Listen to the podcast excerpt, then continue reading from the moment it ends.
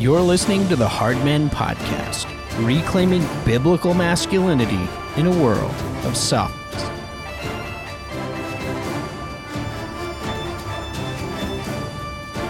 Well, welcome to the Hardmen Podcast. I am your host, Eric Kahn, and today we have a very special guest. We have Mr. Bnonn Tennant from It's Good to Be a Man. Bnonn, how are you doing today? I'm doing better than I deserve. Very good to hear. So, Bnonn, the first thing I want to ask you about today is you and Michael Foster are working on a book for Canon Press. First of all, when do you guys expect this to be hitting the shelves? We're hoping it will hit the shelves this year, but we really don't have any more definite deadline than that because at the moment it's in the editing process. So what's holding it up at the moment is actually us. We have to get back to Canon with uh, all of the edits that they've requested.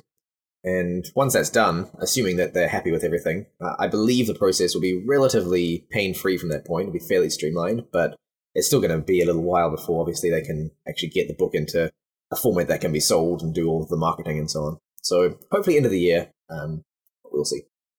That's awesome. And do you guys have do you have a title and also related to that, just the purpose and kind of point of this book? What can people expect from it? The title of the book is "It's Good to Be Man." The subtitle, tentatively, our working subtitle, is "How Clueless Bastards Can Take Dominion as Sons of God." So that kind of describes the the general purpose of the book. We want to be able to teach men what it means to be a man, why God made men as they are, and how a man who hasn't actually had any of that knowledge kind of instilled into him through the father that you know maybe he didn't have a father or his father was absent or his father was just the kind of clueless bastard as well that we're talking to and didn't raise him up as a man those kinds of men how they can learn the basic principles required to take dominion as sons of god how they can um, go from being relatively useless as men to being useful for the purpose that god has made them for yeah, that's awesome. I want to ask you too, Bnonn. Uh, just I know you and Michael have been doing this for a while. Um, you've had the website, some podcast stuff, been really, really helpful. As you look at kind of how things have changed um, from from when you started to now writing a book, what's kind of the lay of the land in the manosphere in in this subject matter of biblical sexuality? And is that reflected, I guess, in the book? Uh, some of the changes, some of the things you guys have learned, et cetera. Well, in terms of the general lay of the land, I don't really have my ear to the ground in the same way that Michael does. Michael's kind of tapped into everything because he's a real people person. So he's involved with the 21 convention and all these yeah. other guys. You know, I, I don't really have any kind of knowledge of them. I would say, just from what I've seen, the impression that I get is that the traditional manosphere, the kind of old school manosphere, has more or less collapsed into a bunch of bickering and infighting, hilariously looking like a lot of teenage girls. Whereas a lot of what you see now in the Manosphere 2.0, you might say, is a lot more mature and developed and presupposes a lot of the knowledge that previously was considered very revolutionary. So there isn't nearly as much PUA stuff, pickup artists, and so on. Um, right. I'm sure that there are still a lot of forums devoted to that kind of thing, and you still get products for PUA and that kind of thing. But in terms of what I would consider the manosphere, the kind of people who are talking about this kind of stuff at the moment it's much more focused on how to be a how to be a good man, not necessarily how to be a Christian man, because obviously there is a distinction between Christian manosphere and general manosphere, but yeah, there definitely is a much larger Christian presence, and there's a much more serious attitude towards masculinity as a almost like a vocation, um, as a mission, rather than masculinity as just something that's kind of cool that you can play with and pick up chicks and have lots of sex. right. So you'll notice that with 21 convention there was a big split over even the idea of um, well i'm not sure if it was within 21 convention or if it was people associated with them but there was a, a lot of uh, people got to loggerheads over the idea of whether it's good to be married or not whether it's good to have, have a family or not and the very idea of being a patriarch does tend to presuppose that there are people that you're ruling over so, you know, you see these people claiming to be patriarchs that, like, you know, weedy 20 year olds or they're single 40 year old pickup artists. And you're not really a patriarch. You're not doing anything that a patriarch would do. You're just a guy who's figured out some sexuality stuff and has put it to use in his toolbox. It's not quite the same thing. That's more or less the extent of my knowledge. I don't have uh, my finger in as many pies as Michael does. Yeah, absolutely. Uh, the other thing I want to ask you is just kind of general layout of the book, subject matter. What kind of topics are you guys uh, dealing with? I know you've done a lot of research. There's been a lot of writing. um, and some emails. If people are following along, can kind of get a feel for what's in there. But if they're not following those emails, generally, what is this book about? And again, some of the key topics that you guys hit on.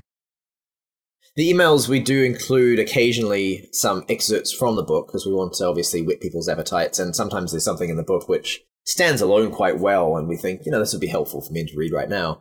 So I wouldn't say that the the weekly emails that we send out are particularly indicative. If you look at them, the content of the emails in total, they're not particularly indicative of what the book will be like. But occasionally we'll quote from the book in those emails. The book is a bit more systematic than the emails, but it's not meant to be systematic in the sense that, you know, you see a lot of books come out in the manosphere. Most of the manosphere books that we've read have been basically trying to be blueprints that cover every single possible thing, and it's like a paint by numbers guide to how to be a man. And that's not really how we see God teaching us to be men in scripture. Right. And it's not really how we see manhood actually working when you pick up manhood from your father he doesn't teach you in that way either. It's something that you you learn the principles and then you see how they're applied in practice, and you start to just um, you just get pushed into practicing them and seeing how they work. And when you fail, it's okay, and when you succeed, now you've learned something. So the book is primarily it starts with why manhood matters, what God made man for, and how that got ruined. So goes through the basic strokes of the fall and um, primarily links it back to the idea of dominion, the, the right. fact that man's made for dominion. Then it kind of moves into how do we get to the point that we're at now, and why is it that if man is made for dominion and this truth is contained in scripture, why is it that the church is the one place where dominion is least practiced, where the men are the least manly? So what's going on with that? Then we get into how we can take it back. How, how can we regain manhood? And that that's the basically the the large second part of the book. So the bulk of the book after that setup is about how do you get back manhood? What are some of the key principles? What are some of the key uh, steps that you can take? So we talk about, for instance, some of the key duties of masculinity that we see in Scripture. We talk about the way that those are connected with key virtues of masculinity in Scripture. We talk about the way that you can combine those into what you might call traits of masculinity, which obviously are also found throughout history you know, like preparedness, readiness, that kind of thing. And then we talk about gravitas, and finally we talk about regaining manhood not being something you can do by yourself. So you need to have there are basically two rails that you can run on, run your train on, um, as you're developing your mission. So your mission runs on like two railway tracks. One of those railway tracks is brotherhood or fraternity, and one of those railway tracks is marriage. So we put those two things last because obviously you need to learn to be a good man before you try to find other good men to hang out with. Otherwise, you might end up with the wrong crowd. You also want to be working on yourself before you try to get married because otherwise you're going to make marriage a mission. But we don't want to. We don't want men to think that it, this is something you can do by yourself, which is, I think, kind of a, an implicit assumption in a lot of the Manosphere books that we've seen. Is here's here's the guide. Now go away into the forest, read it, and come back as a man. That's not right. how men are made. Um, so we wanted to be clear that the church, uh, fraternity in the church, fraternity uh, amongst other Christian men is really important. And finding a good wife, this is a huge point of contention. There are so many people in the manosphere now who think that there just is no such thing as a good wife. You know, maybe in principle a good wife exists. Maybe somewhere out there there's a good woman, but in practice, all women are whores. You know, so that's just flagrantly false. And the the very reason that we point out in a book in the book is um, you, you get men really angry at women, really disgusted at them, and the the whole reason that women can be so bad is because they were made to be so good. Right. Everything about the world that is the worst is a twisting of the thing that was meant to be the best. So men get really bad because men were meant to be good. Um, men are the glory of God. Women uh, get really bad because women are meant to be really good. They're the glory of man. And having a good wife is really a good thing. And we know that it's really a good thing because we have good wives. Yeah, I think that's huge. And, you know, one of the things Michael's talked about, I've heard you talk about, and you guys have really incorporated into your writing, is sort of the practical element, right? Um, um, you know, kind of this idea that I know for me, a lot of the guys that I've dealt with through the show, it's like, I want another book on this. I want another book on this. Well, here you, guys are writing another book on it, but I'm guessing that uh, that a lot of this has to be about practical. Like guys need to put this into practice. And so I'm I'm curious in the book how much of is it dedicated to sort of the practical aspects, competencies of masculinity? Well, you know that we are very resolutely focused on producing content which is actually useful to men. It's not something that is, it goes into your mind and then it doesn't come out of your hands. We had a few key purposes with the book, and one of them was it had to be something that would actually produce men who were men rather than just men who knew how to be men. There's a difference between knowing how and actually doing. Oh, big. So a great deal of it is focused on that kind of competence, and even the initial creation stuff, um, where we kind of lay the groundwork, there isn't as much immediate practical uh, application there, obviously, but it does set up the the way that you get that practical application. So it goes through. We talk about duties and virtues and traits, and we give specific examples of how you actually fulfill those duties.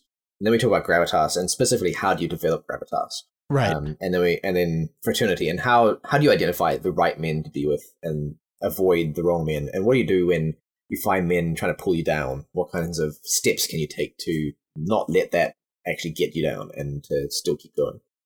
And same with wives. How do you find a good wife? What's the difference between a good woman and a bad woman? Why does it matter? But um, the marriage one is it kind of truncated in a sense because we the last two chapters, well, the last chapter on marriage is really meant to be a chapter that primes you for the next book, which is It's Good to Be a Husband. So we're hoping to write another book on marriage specifically because there's just so much that we could cover, but it doesn't fit in one book.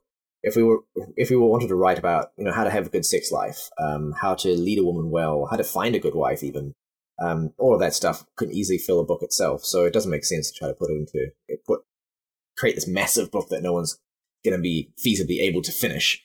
We wanted to create something like a field guide, and it's better to have a field guide on a specific topic. Here's how to be a man. Okay, now here's how to be a husband. And third book, here's how to be a father. Yeah, I think that's huge. If you try to get too much done in one book, it's like you just it becomes where you can't really go in depth on anything, and, and so it it's really not helpful in that sense. A lot of times, it just never gets released because you never finish it. yeah, yeah, exactly. It just becomes this huge project um, that you never, as you said, you never complete.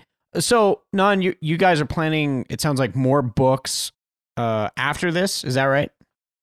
We are. We are planning several more books. We want this book to be part of a trilogy. So it's good to be a man. It's good to be a father. Uh, uh sorry, it's good to be a man. It's good to be a husband. It's good to be a father. And we want to also produce some other books as well. We're going to take some of the best email content that we've got and turn that into essentially a series of essays, a bit like the Rational Male, but for Christians, and essentially a book that you can pick up and get some good, thoughtful stuff that will get you thinking and doing things on just a range of topics. So it doesn't have to be connected together. Just here's something on finance, here's something on running a household, here's something on doing a garden, you know, anything like that. Yeah, yeah, that's awesome. Uh, I want to ask you too. I know you guys, like I said, you you've done a lot of research on this project. Were there any kind of watershed moments during that research? Anything like as you've eh, been writing, sifting through the material where you thought, wow, these are some new things that I'm learning, or just stuff that's really crystallized in your thinking? Anything like that that happened during during this process? There wasn't anything really new. There definitely were new connections that I made or connections that became clearer. The one thing that crystallized the most for us was the understanding that you need to have a really specific objective when we started the book, we wanted to basically be as helpful to men as possible, but we had too grand a vision of how to do that. We wanted to be able to tell them essentially everything that we knew. And we realized that we needed to focus in, and in order to be as helpful as possible to men, you need to start at the beginning. And so this book is basically just that is here's how to start. It's not how to even get halfway. It's not even how to get to be a husband. It's how to start being a good man. And once you've done that, then let's write another book on how to be a husband, how to be a father. Yeah, yeah, I think that's that's a really good point. Um, in terms of, I want to switch now to it's good to be a man and some of the content. I know one of the things that you guys have done is you've you've dealt a lot with men, right? It's not just writing, it's not just producing podcasts and that sort of thing, but you've dealt with uh, actual real people in the real world. I'm curious, do you see trends there? Um, and, if so, like what are they? But I'm thinking, you know, pastorally in counseling people, you know, you'll counsel them and then you'll have like five times that the same issue comes up. And you're like, wow, I think this is a, a, an issue. Is there any trends like that that you see as you're working with men on a continual basis? Yeah, marriage is a big problem for a lot of men. A lot of men just aren't in marriages that they're happy with. They feel like they've stalled. Often it's, you know, fairly dry marriage bed. And that's something which comes up a lot. And often it's related to just a general lack of dominion in their lives. Uh, you start to you basically give them really simple tips on here's how to just start taking an element of dominion. You know, start. Are you fat? You, know, you get people. Oh, my wife's really fat. How can I? How can I get her to slim down? Well, are you fat? Well, I'm bigger than I'd like to be. Okay. yeah. Why right. don't you slim down? So that kind of really practical stuff is definitely a, a big thing on men's radar. And similarly, if you look at uh, website content, the the one article that gets the most traction, um, just in terms of searches and people clicking through from searches, is an article called Five Ways to Stopping Weak. Oh, interesting. Yeah. So men are just they're really looking for practical advice and they're also they're aware of their failings. They don't need to have their failings hammered in. What they need is clarity over specifically how they're failing and why and the problem why that's causing the problem that it's causing. So understanding basically the psychology involved and then how they can take action to turn that around so practical stuff like that is really where it's at. Um, I think that's probably always been true, but maybe more than before. Um, maybe it's just that we've narrowed down our, our audience a bit more. We've kind of targeted things in, so we're just reaching the same kinds of people now. Not sure. It's difficult to tell how these ideas are percolating through society. I get the impression that society is a lot more red pilled than it was even a couple of years ago. That there are a lot of ideas that are now considered not insane, not necessarily mainstream, but people have heard of them before, whereas previously they would have just been completely under the radar.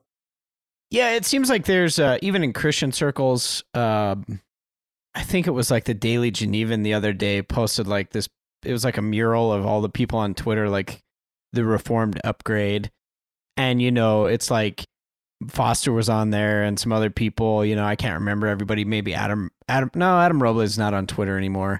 But anyway, there was a whole group of people, and I remember thinking like, man, I don't know if five years ago if you would have had that many people that outspoken about, you know, everything from patriarchy to what's going on with the political situation, and really outworkings of like post mill theology and, you know, stuff that honestly, uh, the stuff that I've espoused um, is you can trace back to you could read the Institutes of Biblical Law by Rushdoony, and you could read Andrew Sandlin stuff that was in little pamphlets that you know not many people were reading 20 years ago.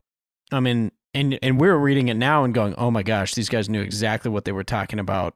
It's very prophetic to this situation. So maybe there is an upgrade uh, going on. One of the other things that uh, was in my mind as you were talking about that I think one of the most helpful things that you and Michael have done is like be very aware of the fact that I grew up on this, which was men getting bashed by Mark Driscoll, men getting bashed by How dare you? Little little boys that can shave. yeah. And I, I think like even pastorally for there was a time where fortunately I didn't I, I was young enough that I was like in eldership training and stuff like that. I wasn't pastoring when I was kind of in that mindset, and I, I'm grateful for that. But I look back on that and I think, man, there was a lot of damage done. Um, and, and you're absolutely right. Men need um, teaching, instruction. They don't need browbeating. But I'm curious, why was that such a prominent part, and why is it now even of your ministry?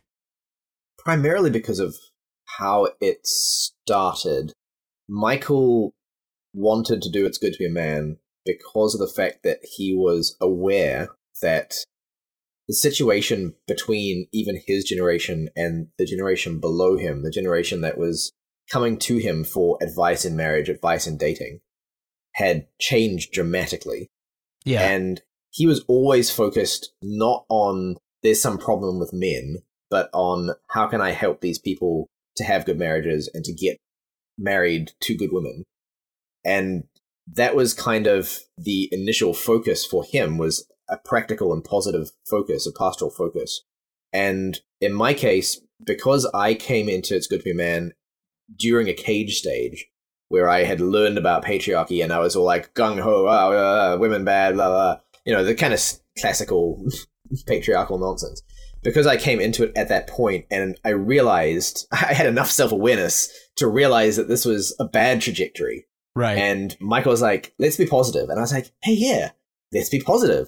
And so that became instilled, like ingrained into the, the culture of It's Good to Be a Man from the very beginning. It was always intended to be uh, a ministry dedicated to positively articulating and developing the doctrine of manhood from Scripture and to turn it into a practical thing that men can use. So we never had any interest at all in bashing men. And we were always also, uh, on the negative side, we were always Michael said to me very early on, I remember distinctly, he said, I want to burn feminism, I want to burn feminism to the ground. And that was also a key driving force was feminism is evil, it is wicked, it is anti-God, it's anti-woman. Let's get rid of it. So the the bashing that we do is of things that actually suck, things that are actually evil, rather than things that God made to be good and Yeah. have you know been twisted or gotten off course or um, sinned. Yes, you have to repent, but you don't beat someone over the head with their sin until they repent. You you bring it to them, and if the Spirit of God is working in them, uh, you rebuke them and they turn. You don't have to continually harass them. Yeah, I think it, it's been really helpful for me too. I know as a father, um, you know, you, you you navigate this minefield. I've got teenage boys, and so just a host of issues that you guys have addressed. It, it's it's been really helpful for me because it's like, look, these my kids and other young men in the church that I'm working with, they need coaching, they need instruction. They don't need somebody to tell them how vile and horrible and heinous they are for looking at pornography. They they definitely need to know that it's sin and why it's destructive but then they just need a practical battle plan for how to deal with it. Um, and, and and I think that's one of the good things. Like I've heard Michael talk a lot, a lot about, and this is reflected in your writing as well. But just like, okay, yeah, that's a pretty common problem, and here's what you do. Um, so that's been really, really helpful, and I think it's a it is a good tool for men. I want to ask you about one of the topics that it stuck out to me. I don't know if it's been one of the most popular, but that that's the singleness is not a gift uh, concept. For people who are not aware of this, right? There was even dating back to Piper and Grudem's book um, on the complementarity, uh, biblical womanhood and manhood. Um, that book starts shockingly about singleness and like the glory of singleness. I grew up with that. So I want to ask you maybe people who are not familiar with this subject matter, why is singleness, why was that an important issue for you guys to tackle? Before I answer that, let me give you an analogy going back to the previous question Yeah. because I know I tend to talk in abstract generalities a lot, which is difficult for me to connect with. One of the principles we talk about in our book is the connection between physical pain and spiritual shame. Oh, shame is to the spirit as pain is to the body. Hmm. If someone's hurt themselves, um, that's their body telling them they've done something wrong. If someone is ashamed, that's their spirit, their conscience, telling them that they've done something wrong. Now, if someone's gone and broken their leg, the thing that you come and do is you don't come and like stick your hand into it and just kind of knead it around a bit to emphasize how how bad it is. Look how badly you did, man. Look how much you screwed up. Feel that pain. So if someone's done the same thing in terms of, you know, they've been looking at porn, they're ashamed. They know that it's Right. wrong. You don't come and you rub that in and just kind of emphasize that shame as much as you can. You say, look, you're ashamed. You should be ashamed. You did something wrong. Here's how to fix it. Yeah. So it's it's very much focused on being a healer, essentially. Um, you know, the, the sick need a doctor. They don't, they don't need someone to come and make them sicker. In terms of singleness, it makes me really angry. This idea that singleness is a gift. It is so contrary to the entire witness of Scripture, which Right. is fully concerned with first the fruitfulness of Adam and Eve, and then the fruitfulness of Israel and then the fruitfulness of the church. And the idea that singleness is a gift is basically an idea that fruitlessness is a gift. It's certainly true that there are things you can do as a single which you cannot do as a married person. There is a specific place for singles in the church who can do particular tasks that cannot be done easily by married people. It gives them a particular opportunity. But that doesn't mean that singleness is a gift. It means that if you've been given the ability to not burn with passions that you need to marry, that's a gift. Um, celibacy is a gift, which you can use for the church. But singleness is a curse. Singleness in scripture is always a curse. Um, the the inability to produce seed is a curse. And from the very beginning, Adam and Eve were created to be fruitful and to multiply. And the very first thing that God says about the man after all the good things, it is good, it is good, it was very good, it was very good, it was very good. It is not good that the man be alone. Right. And so he makes him a helper who is meet to him. So this this idea that singleness is a gift has become endemic in the church because we live in a culture of singleness, a culture that celebrates fruitlessness in all kinds of ways. It's a culture that um, it's not just one thing. It's not like oh well we've uh, we don't like marriage anymore. We want to just shack up and have sex.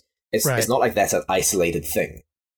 The whole culture is um, from the center outwards is steeped in this nasty brew of I'm going to do what I want to do, and I'm an atomistic individual, and atomistic individuals can just kind of connect together if they want to, and they don't have to connect if they don't want to. There's no purpose to what they do. There's no thing that they have to do that they were made to do. They can just choose their own path.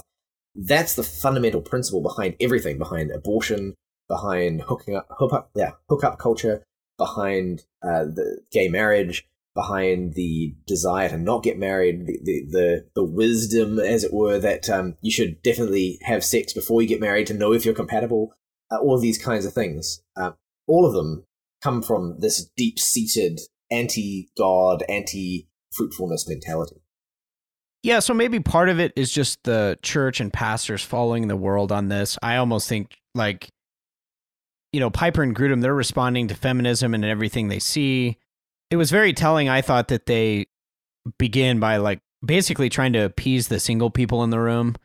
Um, obviously, that probably tells you that the single people in the room were a lot and maybe influential, and they saw that they had to uh, write about it. It's weird because that ends up being in the book, sort of like like Piper talks about. You can be a man without having like any actual real physical qualities or competencies, um, which is pretty much the opposite of what I think you would say and what I what I've said on this on this podcast. But it's also interesting because I know uh, people, pastored people, uh, know people, you know, just in my own personal life, uh, stark raving feminist lesbians, and I'll never forget like the number of times. But I, there was one where I was talking to a lesbian, and she was all depressed and everything, and I was like, What's wrong?" And she said, "Yeah, deep down, she said I'm lonely and I want a family." And I was like, "Wow, that's crazy." And then I I'm gonna draw a parallel to the singleness crowd. Most of the people that I see, like Christians who are like blogging about singleness, like especially young women, they were like, singleness is a gift. They were like desperate to get married. That was the reality. They were just trying to like make themselves content somehow in that season. Yeah. And and then, you know, I, I think they were more like the women in scripture who are barren it was something that they had to endure, but they didn't like it. I mean, Ruth wasn't like, "Wow, this is great." You know, Naomi, um, just these all these women in scripture. Sarah, she wasn't like, "Oh, barrenness is a gift." It wasn't a gift. I mean, it was a difficulty. It was something to endure. So I'm wondering, uh, do you see that any change happening, particularly with women, um, as as you've interacted with some of them? It seems like at some point, women are in- with feminism the LGBT stuff, they're going to run into dead end roads and it, it their nature is going to come out, right? But I don't know if you see that happening any more than than it has in the past. Yeah, I'm not sure. You definitely, obviously, nature does. There's no way to keep nature down. Uh, if you look at all of the studies on happiness that have been done, the, the most unhappy people in the world are always the professional women in their 40s who have no kids. Right. If you try to go down that path, it's going to end in misery because that's not the path God designed you to go down. But I don't know whether it's um, cause whether there's a lot of difference going on in the church in terms of uh, a recognition of that. Um, I think that probably it would depend on what you mean by the church, because I think that if if we get down to it, what's happening in the church at the moment is the the fake unity, the appearance of unity, the false peace that's been kind of uneasily settled for the last several decades is coming apart quite rapidly for not just reasons of sexuality. Um, in fact, I would say that sexuality has taken a back burner to most of the issues now. You know, COVID and um, woke culture and that kind of thing has really taken the forefront. But those things are all connected. Because if you don't actually believe in the sufficiency of scripture, as feminists don't, um, whether they be complementarians or egalitarians or just atheists, if you don't believe in the sufficiency of scripture, then you're not going to believe in the sufficiency of scripture when it comes to the law of God anymore um, on you know civil matters or uh, health right. matters or, any more than when it comes to sexual matters. So what we're seeing is a splitting, uh, a, a clarity in the fault lines. The fault lines are becoming obvious, and they're causing these great rifts now, where churches that once looked faithful and conservative are being revealed to be unfaithful, and in fact, they're conservative in a sense. Um, they have secular conservative conservatism to them, but they're not conservative in the sense that Christians ought to mean, which is that they're trying to conserve accuracy and fidelity to the Word of God, treating the Word of right. God as actually sufficient for training in all righteousness, that you be fully equipped. Um, so I think that probably there is a larger gap between the women who now recognize that singleness is not a gift and, and are willing to actually say so quite loudly, and the women who are still in denial, basically, and want to be in that world where singleness is a gift and where they can be feminists. There's there's not as much in between anymore because it isn't possible for there to be as much in between. To sit on the fence as the gap is widening is just to fall into the gap. So that's where I think we're currently at. And I think that that's going to continue probably to accelerate in the next few years. Yeah, it seems like the um, one of the things that's happened is, at least in America, is the polarization has gotten more intense. And a lot of people have cried about this, but it's actually, I think, as you said, it's kind of been a good thing because you know exactly where people stand. Um, it has also given faithful Christians opportunity to rally and band together. Exactly. I wrote recently about how there are now two Overton windows. There used to be one Overton window that everyone kind of agreed on, and you had the crazy people on the right and the crazy people on the left, and the Overton window was sort of in the middle. And then the Overton window sort of started stretching in both directions, and then it split into two. So now there's normal left, normal right, and both of those look crazy to each other. Yeah, and it's interesting. I mean, in some sense, you it's basically Twitter and Gab. You know. Um, yeah. And it is interesting because I'm on both. I made the move to Gab. I know you're on the, there as well. Um, but one of the things that's interesting is when you get into like the Gab crowd, they're like a lot of the things they're like yes and amen on, but a lot of those people are not Christians. Um, it's kind of like Tea Party conservatism. Yeah. It always makes me think of like Doug Wilson said, conservatism without Christ is kind of like jumping out of a plane with you have the backpack but no parachute. Don't ask you on to now about the another topic that you talked about, uh, which is the nice guy syndrome. Just explain what that is and why is that important for guys in the church today to have a grasp on that concept. It's important because most guys in the church are nice guys. It's a default mindset that we're conditioned into. Nice guy syndrome is basically uh, a kind of what's way of putting this? it's like a guiding principle. It's almost like a um, an, an autopilot that men go onto. It's like this is my life script, and if I follow my life script, things will go well for me. And the life script is basically this: if I do what people want me to do exactly right, they'll like me, and I'll be happy. Right. And that's essentially what a nice guy is. A nice guy is someone who thinks that if he just does everything right, if everyone um, likes what he's doing, then he'll get the things he wants. So, you know, if, if I do all the things that my wife wants, then she'll give me sex, is a, a common um, application of that. And nice guy syndrome is horribly, horribly wrong. It's just that it's mistaken. And so it makes you desperately unhappy because you're constantly trying to fulfill everyone else's expectations. And you're constantly working on this assumption that they don't share. That if you do what they want, they'll give you what you want. And that's not what they're thinking. They don't know why you're doing this thing. They think that you're just doing it because, you know, you're a good guy or whatever.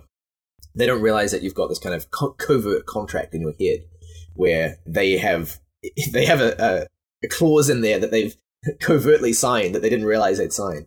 And so what you typically find with nice guys is after a while, as as the life script doesn't work, they don't reevaluate to think, hey, this isn't working. Maybe I should try something else. It's it's too deeply ingrained. It's like I have this map, I have to try to follow it. And as they do that, they double down. Like, okay, I I did everything right, but I guess I didn't try hard enough. I just so need to be nicer. Harder. I just need to be nicer. I need to be better. I need everyone to like me more. I need to, and so they just wear themselves out, doing things for other people, essentially ceding all of their power to other people, um, feeling completely helpless, essentially because nothing that they do works. So they don't feel like they're in control of their lives, and eventually they become extremely resentful and angry because they feel like they did everything right and everyone still isn't giving them what they want, which is often things that they really need. You know, men, uh, to say that men need sex isn't really an overstatement. They do. They're made to have sex often. And being denied sex by your wife because you're on the wrong script and she doesn't get what you're doing and you think that she does and it's just a, a recipe for broken marriages and disaster. And so a lot of nice guys end up incredibly bitter and rageful. And if you go on Reddit and look for nice guys, you can see some of that in action. It's kind of hysterical, but also just really depressing. Slightly tragic, also. Very tragic. Yeah. Yeah, it's interesting. So I, I want to ask you two questions. I'll ask them one at a time so as not to be too confusing here. But first of all, I was recently reading, I don't know if you've caught it, uh, back in October, Andrew Sandlin was writing about John Piper and pietism in America and a pietism that like doesn't want to be involved in the culture. It's all about personal devotion. But one of the things that Andrew Sandlin wrote in there, he was describing the kind of, you know, why John Piper is like easier on Joe Biden because he's nice and he's, you know, he's not like this gruff Elijah Samson type character from scripture, etc. And it really struck me that I, I think maybe some of this nice guy syndrome relates closely to the kind of pietism um, that has been present in the church. So it's all about your feelings, right? Um, I remember early on, like listening to John Piper, reading Desiring God, and it is all like duty is evil and duty is wicked. Ugh. And what you need to really focus on is what are your affections for Jesus in worship right now?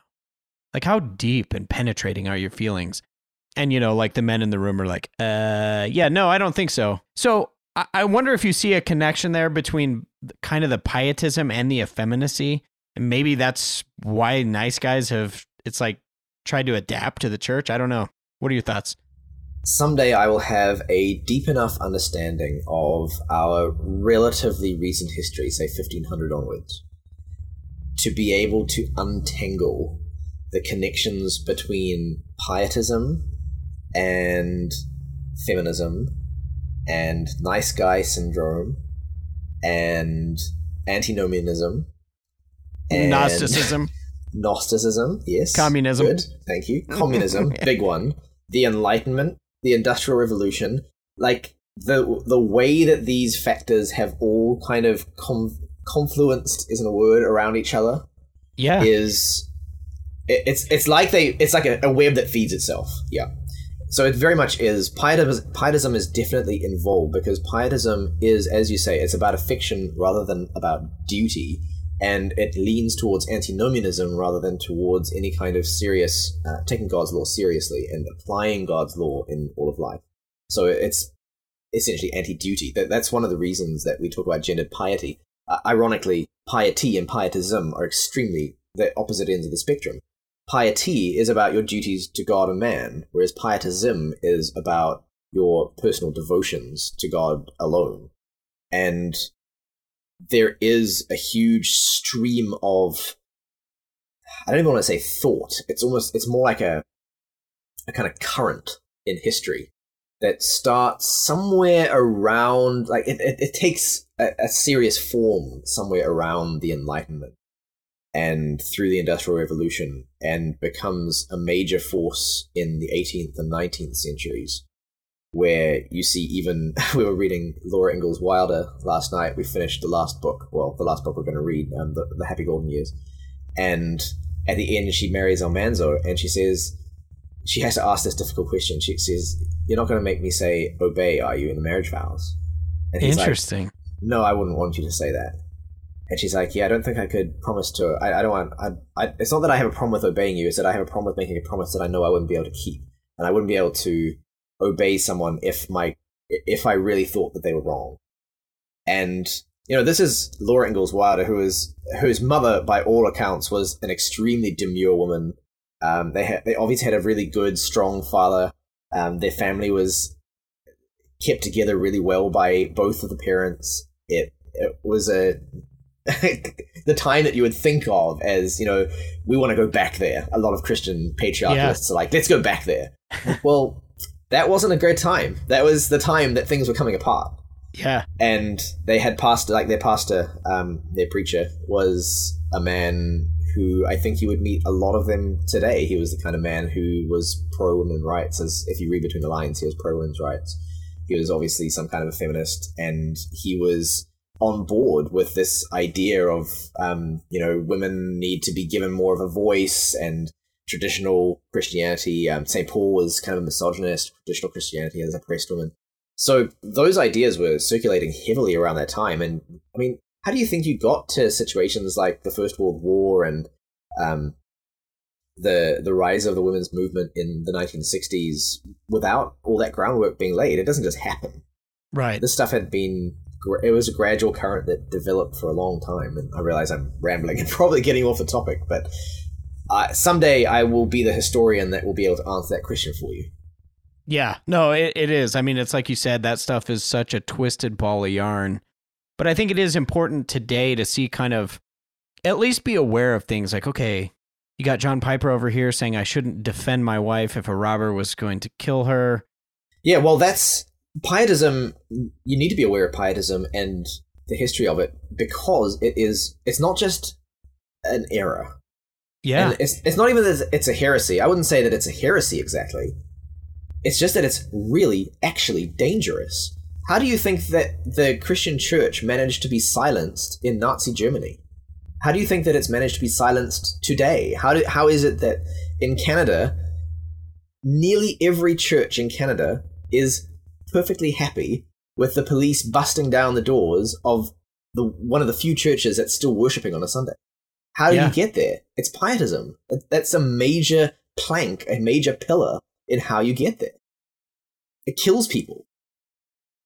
Yeah, and I think I think that's a frustrating thing too. We, we encounter it on a daily basis at the local level, um, just like trying to interact with people and I know locally we've tried to get other pastors on board to say like, hey, let's go meet with our elected officials and let's advocate for the rights of the churches and so on and so forth. And like pastor after pastor is just like, no, actually, we think that we just we shouldn't have anything to do with what's going on in the community. Like we should just wait for heaven and you know, kind of stick our heads in the sand. So it's like, and then you're just watching as churches stay closed and your rights are being eroded and the people who could be standing up to them aren't um, has a huge impact not only in our lives but for our kids you know? Indeed. So one of the other questions this was the second question that, that you brought this up earlier related to nice guy syndrome.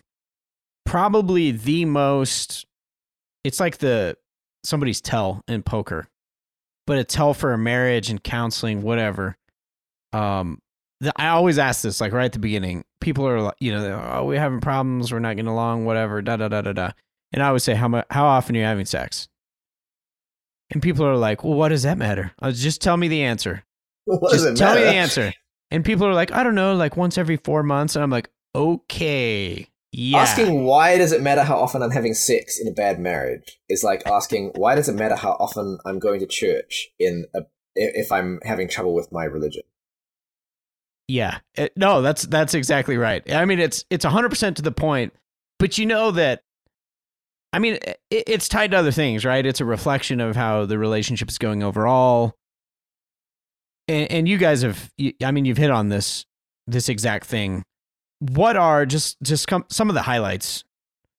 But what are some of the things that you tell guys?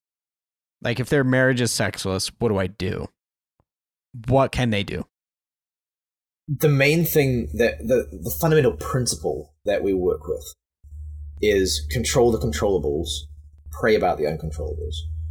God can control the uncontrollables, but you can't. And if you try, it's going to make you sad and miserable and resentful and angry and eventually bitter. And once you become really bitter, it's awfully difficult to combat. But controlling the controllables is really important. And a lot of men don't realize what the controllables are. They think that the controllables are essentially doing all the things that she wants him to do so that she'll do the things that he wants her to do. That's how they think control works. But control doesn't work that way. Control works firstly by focusing on what your actual task is, what your, your duties are, what your mission is, and getting really clear on what you need to be doing, where you want to be going, how you're going to get there, and basically just taking small steps in those in that direction. So one of the big issues tends to be men are overweight uh, that's really common. So, how are you going to get in shape? If you get in shape, your wife is likely, not perfect, but likely to follow. Yeah, guys are overweight, and so that's they like they don't have the energy. Is that what you're saying? It's not just that they don't have the energy. Um, if you're overweight, you tend to have a poor image of yourself. Like deep down, like no matter how much um, society tells you that you're beautiful. That, Are you, you trying know, to fat shame me right now, Bnonn? How dare you? right now. No matter how much society tells you, you know that you shouldn't look the way you do, that you're ugly. Fat is ugly. And when you know that, how do you think it's going to affect your ability to protect, uh, pro- project the kind of confidence that tends to be associated with a strong sexual relationship between men and women. Sexual relationships are driven by polarity.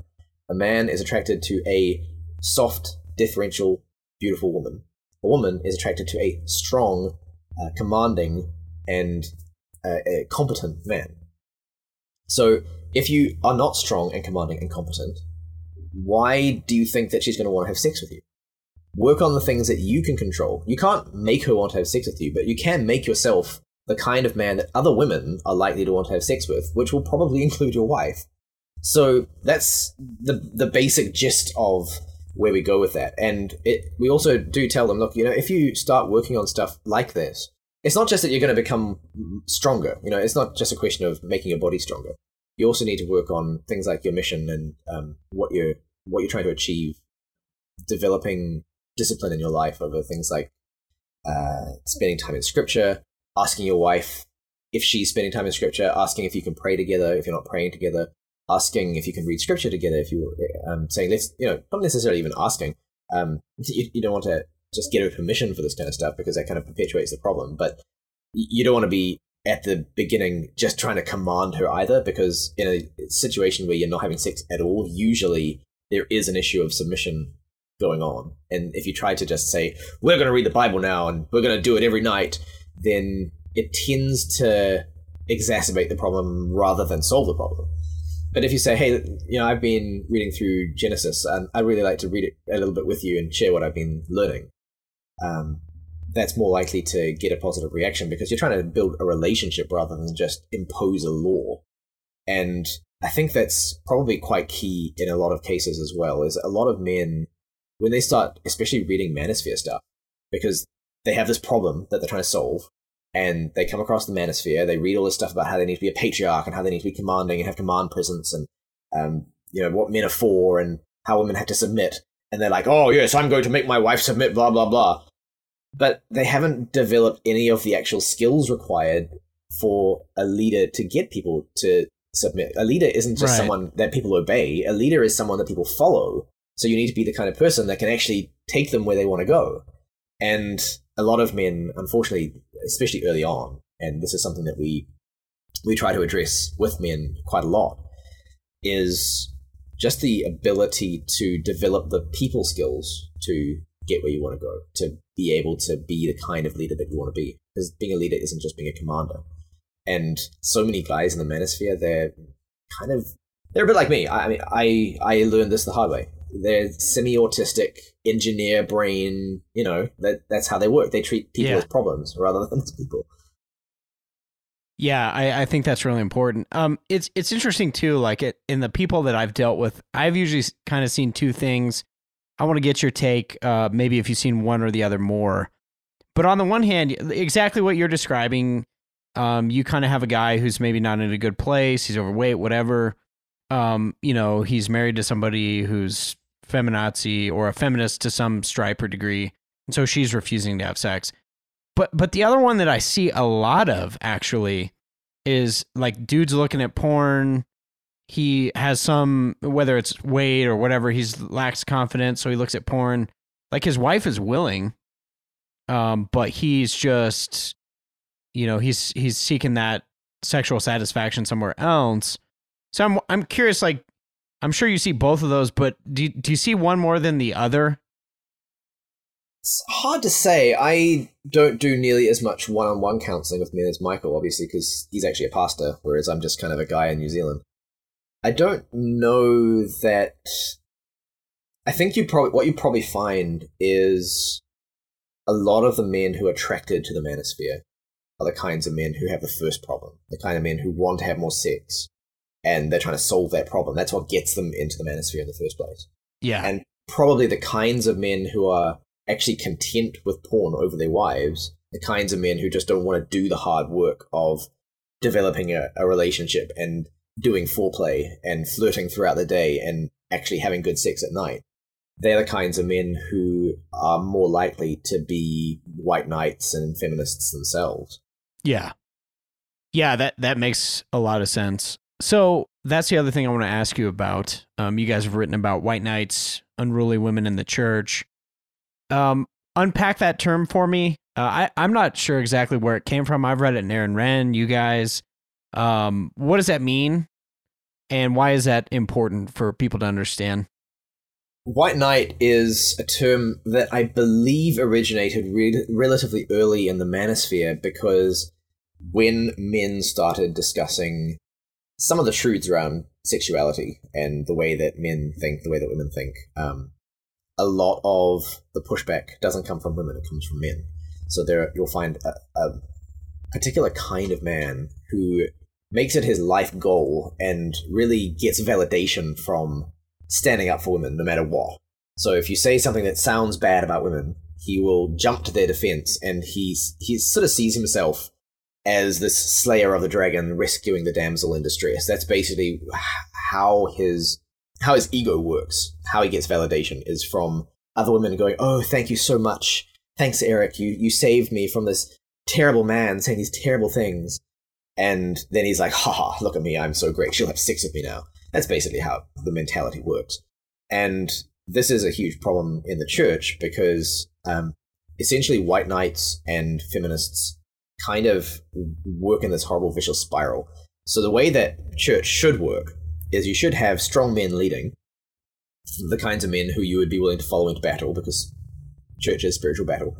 And they should be the kinds of men who are willing to rebuke error and teach the full counsel of God, no matter how unpalatable it may be to the various people in their congregation at the time, um, who will call men and women to account, no matter what they're doing and no matter what sex they are. But unfortunately, those kinds of men tend to run afoul of both white knights and women because the way that women tend to work is they want to try to include anyone who is agreeable regardless of their era. So women, um, because of the way that they're designed, they are focused on building community and establishing harmony and rules. And this is why you, you see such vicious ostracization with women. It's um, you have to either be in the group and not make waves and be kind of establish a uniformity in the group, or you have to be pushed outside because you don't fit and it, it's causing friction. And women don't deal well with any kind of conflict in the way that men do. Men treat conflict as a way of growing. Women treat conflict as something terrifying that needs to be stamped out immediately. So when you get influential women in a church, they want to include anyone who's agreeable, but they want to exclude anyone who's disagreeable, regardless of how orthodox they are. So if the orthodoxy is disagreeable to them and the error is agreeable, or the orthodoxy is being presented in a way that's disagreeable, so it's being presented by the kind of prophetic voice that you see with John the Baptist or Jesus or you know Right. pretty much any of the apostles, then that's the kind of person they're going to exclude because that's the kind of person that ruffles the feathers the wrong way. It's rubbing them the wrong way. And the opposite is true when it comes to false teaching. The kinds of people that tend to be uh, non-prophetic voice, the kind of people who tend to bring error into the church, are the kinds of people that Scripture warns us are smooth talkers. That they're um, false teachers come in with smooth words. They deceive with their um, cunning speech, their deceitful ways. That they disguise themselves. They don't, they don't come and go, "Hey guys, I've got this cool new doctrine. It's completely contrary to Scripture." They come in and they they they trick you. They're, they're snakes. They're serpents. Right. And so the way that that psychology tends to work out is you get the women saying, "We really like the way this guy talks. We really like what he's saying, and he's a false teacher. We really don't like what this guy's saying. He's he was mean." And then the white knights will say, "Oh, that guy was mean to the women. He must be wrong," and they'll attack him because that's how white knights work. It's like we want the validation of the women, so we'll attack this guy. It doesn't matter what he's saying. It doesn't matter what he's doing. It doesn't matter whether Right. he's right or wrong. It's really a question of what matters is the validation of the women. And so that, that causes a vicious cycle in the church where the more you, uh, the, the more false teachers are approved and the more the Orthodox uh, pastors um, or shepherds or cowboys or whatever they are, the more they get um, knocked down by the white knights, the, the greater the problem becomes. Yeah. So one of, one of the interesting things is that as you're describing this, and I think you guys have talked about this, but obviously a lot of pastors are the white knight, uh, in specifically like not preaching to women's sins, not not addressing them, but you know, again, uh, the red pill stuff. Those guys were big on this, but like Father's Day sermons, you blast the men, and then Mother's Day sermons uh, because women are just amazing and men are pigs and all that stuff. So that that's kind of interesting to see how that plays out. But I've often wondered, like, how do you get a white knight to see, I guess, the folly of of taking that position? And the reason I ask it is because you would think, uh, you know, Hardman podcast, masculinity, reclaiming biblical masculinity. I thought when I started this, I am going to get pushback from feminists, and I am getting pushback from men in the church, and they're the nice guy, and they're the white knight, I'm curious, have you found a good way to convince that guy that this is not a good this is not a good thing for you? There is definitely no silver bullet because white knightism and nice guyism are just intricately connected. White knights Yeah. just are nice guys. They they seek their validation primarily from women. They've basically been taught from a very early age, um, starting in often in preschool, even before preschool, because the way our society is currently set up, the way our culture works, is women essentially rule your life for all of childhood. Your father's working, so you're raised by your mother until you go to school, and then most of your teachers are women, and Yeah. that continues through high school. And by the time you get to high school, then you want to please the girls because you think that that's going to get the girls. And essentially, your first 12 to 15 years of life are a conditioning in how to please women, how to act in a way that will not upset women. And if you do that for 15 years, it's really difficult to break that conditioning. It, it's difficult to even believe that the conditioning is conditioning, that it's not just the normal way things are, and that is how reality works. So it's kind of like having to completely. This, this is why it's called the red pill, right? It's like it's a completely different reality that you have to break out of this matrix, as it were, and come into the real world. And I think there are different vectors for different men. Part of it comes down to a, more general apologetics approach. Part of it comes down to an approach that I would take in any kind of apologetic encounter where, wh- whether it's with a white knight in the church or whether it's with like a rabid atheist or a Muslim or whatever, whatever Right. I'm arguing about, whatever I'm trying to convince them of, one of the key questions that I have on my mind is are you even willing to entertain the possibility that you might be wrong about this? Are you willing to entertain the possibility that what I'm saying is true? Because if you're not, what's the point of having a conversation?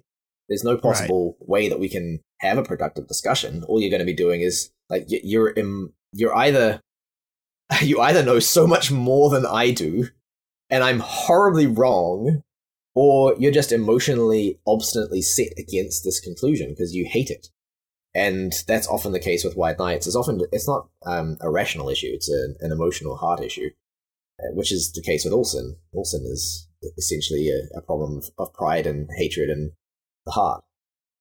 It seems like part of it too is if you can make progress with these guys at some level, like especially counseling pastorally, because they're coming to you because something's wrong. Um, so that's kind of an open open door a lot of times. Sure, But yeah, it, basically, it's like they need to see that like it's not working. You know, Yeah. what whatever you're doing, this whole thing to like, you know, whether it's to get more sex or whether it's to have a happy marriage and a woman who respects you, you find out, you know, my wife doesn't respect me at all. In fact, she mothers me, and Dovetail that to another question I want to ask, and and we'll sort of wrap things up in just a second here, but. The thing that happened with the Genevan Commons, um, Aimee Byrd, similar things going on with Beth Moore and the SBC. I mean, all these issues, and I don't know how familiar you are with either one of them. Hopefully, a little, so this question makes some sense. But it seems like the white knightism, the nice guy syndrome, it is just wrapped up in all of this. And particularly, I want to ask you about this is that uh, Zach Garris told me this. Uh, we were talking about it about how, like, Aimee Byrd's book, for example, Recovering from Biblical Womanhood and Manhood um, he was like, you know, it's interesting because you can tell it was written by a woman because there's like no rational thought in it. It's just like, I don't like how this is, and here's some stuff, and like she she doesn't really answer any of the fundamental questions of the texts of um, what like Zach brings up in uh, masculine Christianity, for example. She doesn't really even respond to John Piper and and Wayne Grudem. You saw a very similar thing happen with Beth Moore she did not provide rational, logical argumentation, expositional argumentation. What she did was say, Well, I'm not going to name names, but I've been misogynistically treated ever since I was in the SBC. And then it's like, there's no answer. So I'm just kind of curious your take on both of those situations. Um, and if you see it as a, a, a form of this white knight, nice guy syndrome stuff going on. the situation with Aimee Byrd, I'm more familiar with. Okay. And when that went down, the white knightism was like dialed up to 11. You Oh, yeah. had hundreds, I believe, of pastors who had not investigated at all, many of whom actually knew people like Michael Spangler who had been accused of all these things. Many of them knew them and must have known that the accusations were at best unlikely, that at best it was being exaggerated or twisted in some way and yet Right. were completely willing, without talking to him, without uh, investigating for themselves, which the law of God requires. Do do we condemn a man without hearing what he does? On Twitter, we do. we do, yeah. The law of God doesn't apply to Twitter. That's No. your Yeah, they were all willing to sign their names to this open letter and to condemn these men without having evidently the faintest knowledge of what was going on. So white knightism is definitely a huge problem, and it it's not even an issue of white knightism. It's it's a larger issue that white knightism is just kind of one manifestation of, which is this idea that the eleventh commandment supersedes all the others. That there is an eleventh commandment: "Thou shalt be nice and never not manly," and that it completely overrides all of the actual Ten Commandments. And if you are foolish enough to be unmanly, if you're foolish enough to say something that sounds mean to someone who is willing to screech about it, then you're the bad guy. It doesn't matter what you've done, and no one really needs to know. No one needs to actually investigate the facts. So it's all what you might say. It's all pathos. It- It's all pathos and ethos to some extent, rather than logos. So logos is about the reasons, pathos is about the emotions, and ethos is about the the brand or the reputation. And if the if the right person, the right brand is damaged, namely a woman, uh, and the, you can get the, the right emotions involved, so outrage, then the reasons are completely irrelevant. And that's what I what I saw happening with the Genevan Commons situation was exactly what happened in my church as well. Just changed some facts around, and it was exactly the same reaction. Yeah, it, it's interesting, and I'll ask you about that as well with your church. But the that those things were going on. Aimee Byrd, Beth Moore, etc. That's all public, and that's sort of the you know macro scale. But at the micro level, you you talk to pastors, you talk to elders. Guys are dealing with this um, where there's you know so many situations. I mean, it's it's almost become laughable and old hat because it happens all the time. You know, you're like, well, why did the elder board make that decision? You you start investigating, and it, it turns out that like one of the elders' wives is basically running the whole church because she can't be appeased and she's an emotional train wreck and she's manipulative and a gossip and holding people, you know, emotional hostage, um, all those things. It's it's interesting to me because maybe that's one of the turning points for a lot of men and pastors in particular is like you're gonna have to deal with these women.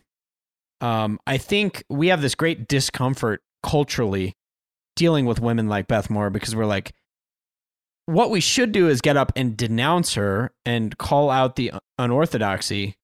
But instead, people feel like, well, you don't hit a girl. Yeah, it's, it's actually a big problem because what we've done is we have gradually allowed women into combat. Not just literally, but spiritually. But then when, yeah, then when they do something that requires them to fight, we try to uh, get them out of it again. So we've got this huge double standard. When when John MacArthur told Beth Moore to go home, it was like every white knight and feminazi felt a great disturbance in the force, and every white knight tried to immediately do the fighting for her. Oh, so yeah. it, it was an admission that she should be fighting because she'd put herself and we had allowed her to go into this position where she's engaged in spiritual warfare.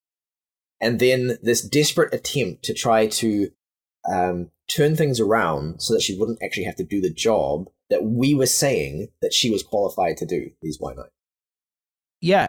And that becomes a crazy thing. Like, she's allowed to be in the pulpit, so says Russ Moore and a bunch of other people. She's allowed to be in the pulpit, but she doesn't have to fight her own fights. When she makes claims like Jesus and Paul don't agree, or insinuates it because she's too sloppy to actually do the exegetical work because it's not there for one reason. Um, then then we're gonna stand up for her, and she just and that and this kind of what I was thinking with Aimee Byrd too. It's like, where did she go? Yeah. So Aimee Byrd, you you see the way that people, even the, the gentlest critiques, if you critiqued a man who wrote a book in that way, no one would think anything of it. They think, wow, that was a really gentle critique. That guy should have been way more aggressive because these arguments are terrible. And yeah. he- and you would expect the man, the author, to respond and give arguments in reply. But when it's a woman, when it's Aimee Byrd, the slightest critique is regarded as an attack on her rather than what it would be with a man, which puts the lie to the idea that women can do anything men can do and women and men are interchangeable in this respect. And she's not required to give any kinds of arguments because we're another weaker vessel, and we know that women don't necessarily um, do as well in that kind of conflict. Yeah if you want if you want to step into a man's world and you want to put these ideas out there that challenge the historicity of scripture and um you know orthodox faith then you ought to be prepared i mean even you guys like if somebody critiques your book you shouldn't be like my feelings are Oh hurt." no! How dare you? I mean, we're we're building up right now. We're we're working ourselves up right now to deal with all of the pushback we're going to get when this book comes out. Oh, exactly. Okay, so now I want to ask you in closing. Um, I read all of your, uh, well, at least the stuff that you that you put out. Uh, I think the stuff that was made available about your church situation in New Zealand. So I want to ask you about that. A lot of people might say, and and I've heard this charge leveled at me. I've heard it leveled at a lot of guys. Because look, if you're standing on biblical sexuality right now, um, you're going to run into problems with your local church, right? Um, but a lot of people are saying, okay, you know, you're, you're just a disagreeable guy. Um, y these people are just troublemakers. Uh, I so I kind of want to get a feel for like why is that not the case, and, and for people who don't know, like what happened in in that situation. Right. The reason that it's not the case, the reason that it actually does matter that we stand on biblical sexuality and we don't pretend that it's just a minor issue or a secondary doctrine, is kind of twofold. The first is that it really does connect to far too much in Scripture to be considered on the same level as something like baptism, which is much less clear in Scripture and is not something which historically has even been agreed on by the church um, in a lot of centuries, and is obviously not going to have the same kind of ramifications for the rest of life. So it's not a question of ongoing piety.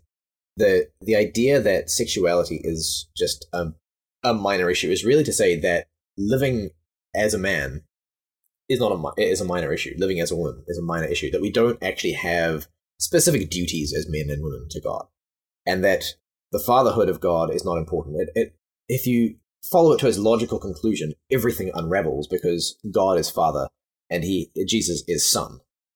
God is not mother and Jesus is not daughter.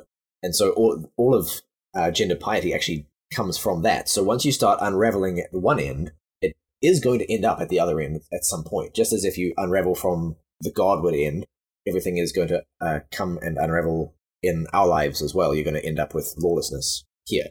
You start with lawlessness here, you'll end up with lawlessness in your theology of God. You start with lawlessness in your theology of God, you'll end up with lawlessness in creation as well. It works both ways. So that's the the kind of theological rationale. But the the more basic and practical rationale is simply that when the culture is attacking something specific in scripture, if you are gung ho fighting all of the battles of the Reformation and larping every battle of history that Christians have fought and already won, while pretending that the people fighting the actual fight of the day are being the bad guys, then you're just you're arguably insane. You're certainly deceived or deceiving.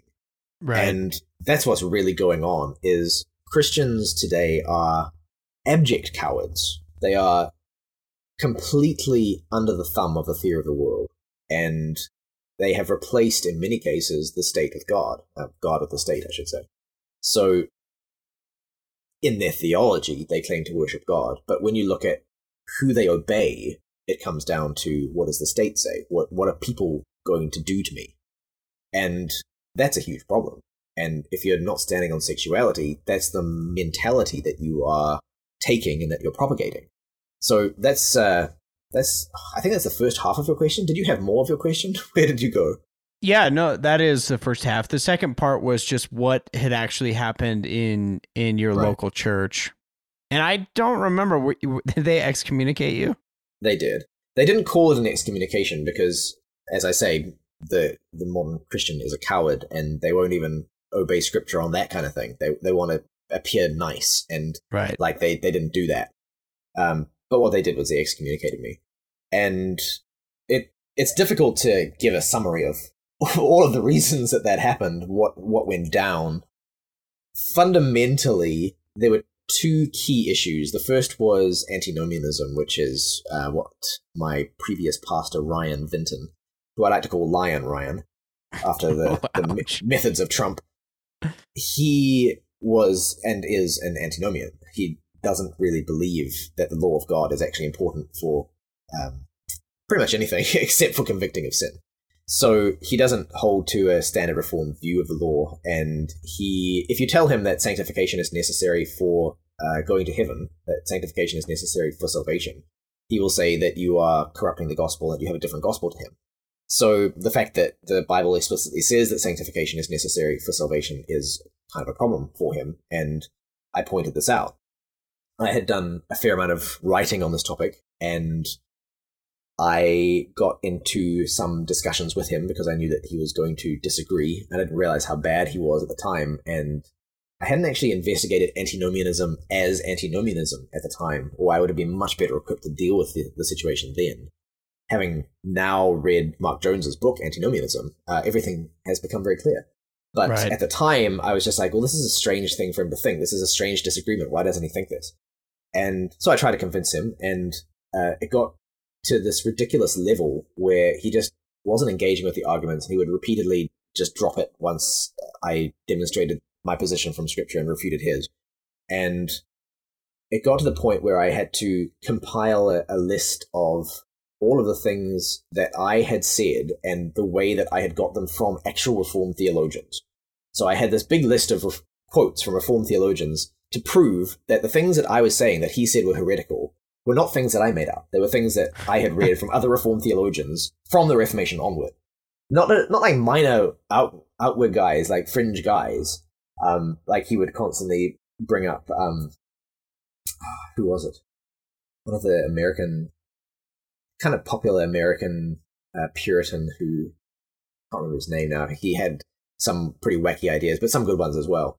Um, he would bring him up constantly because he was actually an antinomian, an antinomian, um, in a different way to Ryan, and he he was like, "Well, that's the kind of thing that that guy would have said." Well, no, that that isn't the kind of guy I'm reading. I'm reading guys like Calvin and, and Rutherford and um, Dabney and, and Lewis and so on.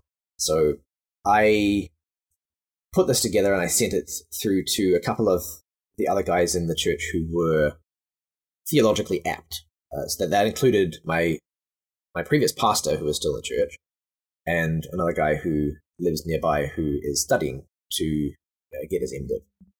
And they both agreed that my position was orthodox from uh, orthodox and reformed. And so I sent this through to Ryan and said, look, these guys have agreed that my position is reformed. Ryan took this document, didn't talk to me about it at all. He's never talked to me about it, never acknowledged its existence to me.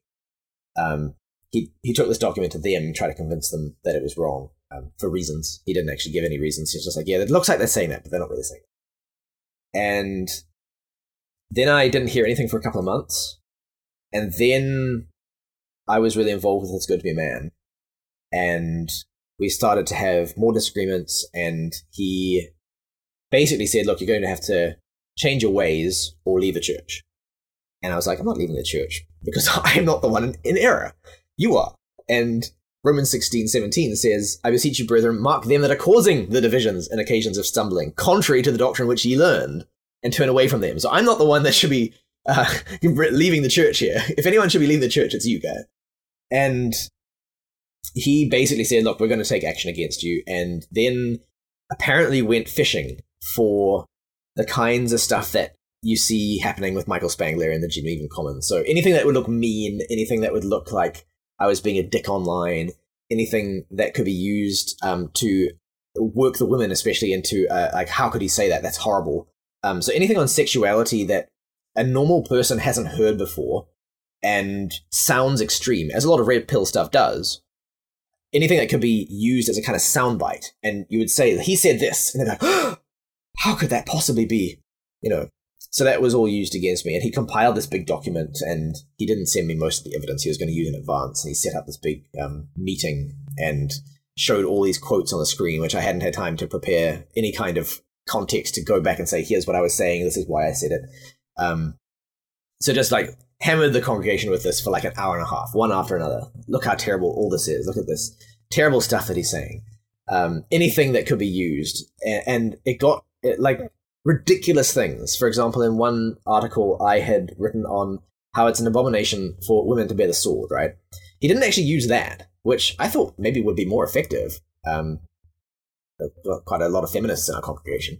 But what he did was he took a quote in which I had said that I, I was talking about how my views were considered extreme even in a conservative frozen chosen church. Right. And Frozen Chosen is just a um, a sort of affectionate way of talking about the Reformed among the right. Reformed themselves. As far as I know, that's how we use it. Yeah, I learned, I've only ever heard it in Calvinist churches. Right. I learned the expression from my previous pastor who used it affectionately of Reformed people in contradistinction to charismatic happy clappy people. And happy clappy is like a, a very, very mild affectionate insult he used this as an example of how I was demeaning the church and had a sneering tone toward our whole church. I was talking about the church when I said this. And one, one person stood up and was like, Well, uh, do we have any evidence that he was actually talking about our church? And I had to stand up and say, Yes, I was talking about our church. Have you ever heard anyone use this term in a, in a demeaning way? Like, this is not sneering. But yeah, that was basically how he painted everything, is twist it into the worst possible um, way that you could think of it even to the point of saying the opposite of what I was actually saying. Right. So I was given no opportunity to respond. At the very end, enough people were at this meeting who knew my actual positions that they kicked up a stink and said Bnonn needs to be given a chance to respond to this. But of course, by that stage, it was lunchtime and everyone was really tired. And I was like, there's no way anyone's going to listen to me, even if I could go through all of this evidence and accurately rebut it on the fly. It's just not going to happen. And so they said, well, I guess he can email a response to the people that want to hear it, but only the people that want to hear it. So, so basically, denying the necessity of the people who are going to be making a decision to actually investigate the evidence for themselves, completely contrary to scripture, which demands Right. that the people who are doing the judging are inquiring diligently into it. So I formulated this email response and I, I got some feedback before I sent it out because it was just so ridiculously long. It was so much evidence that I had to respond to. And no one's going to read it all. So I tried to create a summary that basically dealt with the major points and pointed out how ridiculous it all was and how I was clearly not in the wrong and so on. But um, no one really wanted to, to read that. Uh, there were a few people in the church who were basically already on my side. They read the document that like, yes, this is obviously right. The, the rest of the people in the church were already well in Ryan's pocket and had already made up their minds and didn't want anything Yeah. to do with it. And so the second meeting, I petitioned them that I could speak in my own defense. They had a congregational vote. So this tells you how bad the congregation is. The congregational vote just failed. So they did not let me speak in my own defense. And my wife Wait, had there to had to be a a congregational vote to determine if someone could. it's a congregational a congregationally run church so they thought that since the congregation would be making the decision on, on whether to excommunicate me or not they should have at least have a congregational vote on whether they would listen to my side of the story but the majority of the congregation decided that that was unnecessary and um yeah so my wife had to defend me in my absence which needless to say was the cruelest thing i've ever seen anyone do to a woman in my life these white knights hate women. Um, is one of the things I've realized. They they really Interesting. Um, the the second meeting was basically just a bunch of people getting up and talking about how toxic I was. There was no examination of the evidence. Um, there was no going over anything that I'd written. Um, you know, nothing was discussed in in addition to uh, in any kind of respect of the actual facts of the matter. It was really just a case of smearing my name enough for everyone to decide that they were going to vote yes. And so then they voted, and I was voted out. Uh, they needed to get 75%, and they got 76 And I was waiting next door to hear the verdict, but um, no one actually had the courage to come and tell me to my face. They emailed me afterwards. No, Yeah. So that's what happened. you had you had to get an email saying that I you had were to you're get- out. I, I didn't even get an email saying that I was out. I got an email saying they could no longer, if I would not repent, they could no longer support my profession of faith. Oh, Yeah. That's that's ouch. Yeah, yeah. It's interesting too because the um. Well, first of all, I have to say I was I was pretty disappointed because I saw the thing that you had posted, and I heard excommunication. And I was like, oh, this is gonna be some really juicy scandal. And I read it and I was like, what the? This is boring. This is lame. Yeah, it was like I, there was really no issue. Um, there was no. I mean, other than the antinomianism, but there was no like. I was hoping like, oh, Bnonn struck an elder in the face at a fiery meeting. Nothing. Well, I will. I will tell you that I don't know how it would have gone if I had had my druthers. So the way that I had intended to deal with it was when I first got the email back from Lion Ryan about how he was going to have to proceed with Matthew 18 and pursue charges against. I had intended to aggressively pursue charges against him because I was fed up with his bullshit.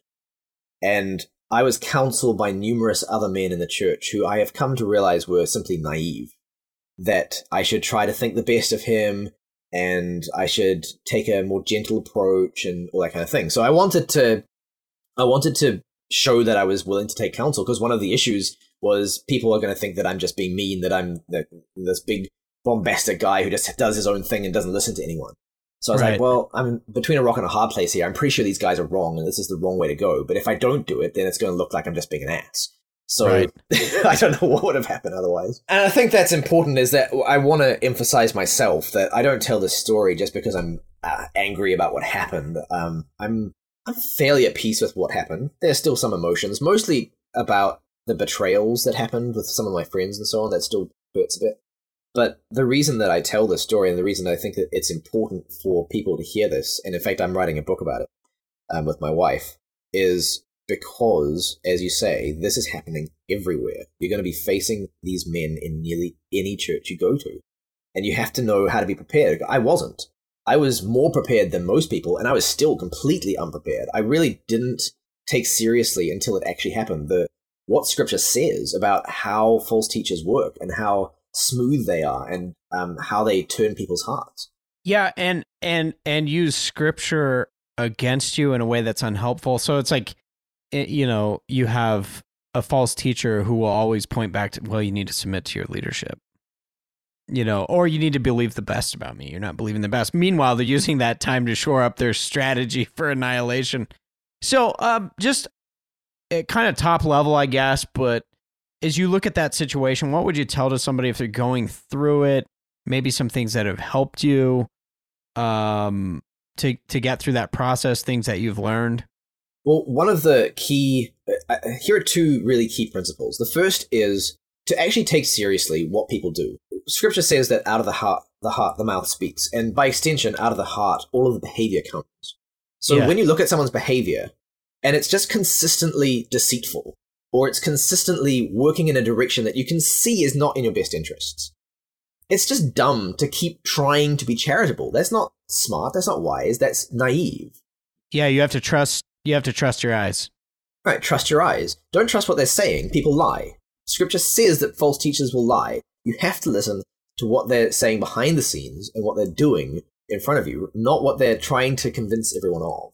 So that's the the first thing. And the second thing is when you start to head down that trajectory, like you're kind of feeling like something's not quite right, you need to immediately confront something which you think is wrong. So, for instance, when Ryan first came to our church, one of the things that he did is he removed David from the eldership. David was my former pastor, he's also my father in law. And he basically said to David, I, I think you need to step down as pastor. And David at the time was like, oh, that, that's a bit of a strange thing to ask. It's kind of seems not good. It's better to have more elders because we only had three elders at that point. So having having him step down meant only two elders, and the other elder is just a yes man. He's useless. That was kind of a big red flag. But David didn't want to cause trouble, and he didn't want to. Um, he wanted to give the new pastor some space, and so he was like, "All right, I'll, I guess I'll step down, and we'll see how things go." The, the other thing that he did when he arrived was I used to chair meetings at the church when we had business meetings. And he asked me to stop doing that so he could do it. And I was like, well, don't you at least want to sit through one business meeting where I chair it so that you can see how it's done before you take over? And he was like, no, no, you just, you step down. So we have it on very good authority that he was from the beginning trying to get me out because he didn't like me. He had some issue with me. Um, presumably had heard about me or something like that. Um, and so he'd been kind of developing a strategy for doing that for two or three years. But from the very beginning, I thought, you know, it's a bit weird trying to chair meetings. Normally, the pastor doesn't yeah. chair the meetings. He doesn't even know what he's doing. Why would he ask me to sit down? At the time, I should have said, no, I think it's more appropriate if I continue to chair the meetings. And I think it's appropriate that David remains in the eldership. If David had remained in the eldership, none of this would have happened.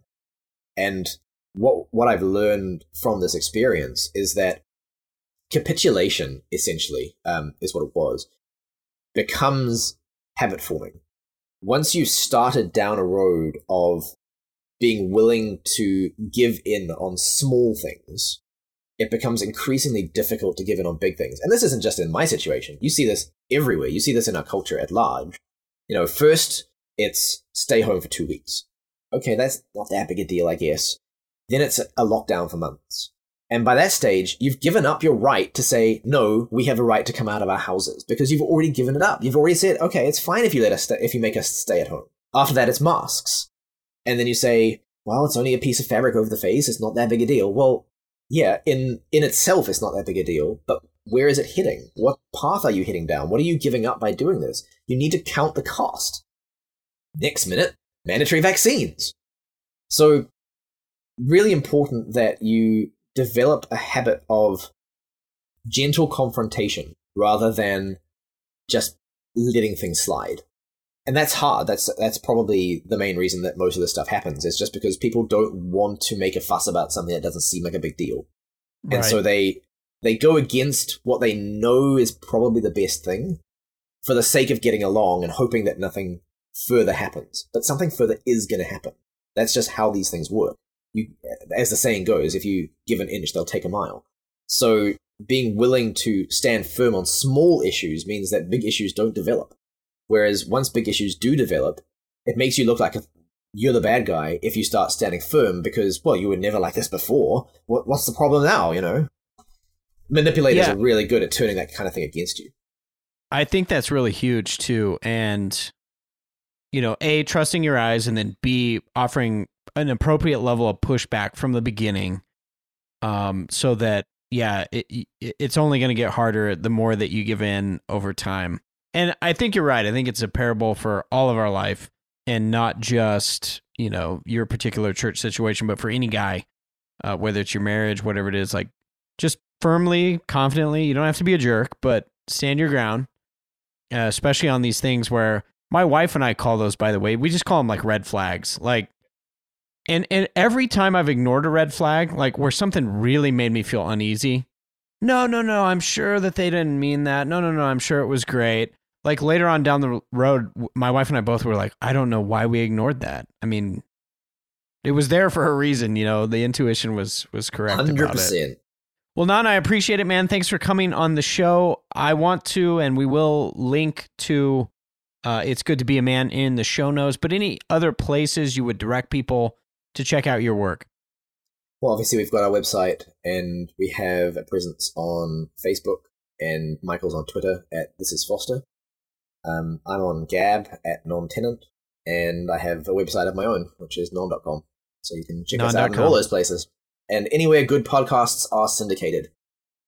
Awesome. Awesome. Well, I appreciate it, Bnonn. Thanks so much, man. Thank you, Eric. It's been a pleasure.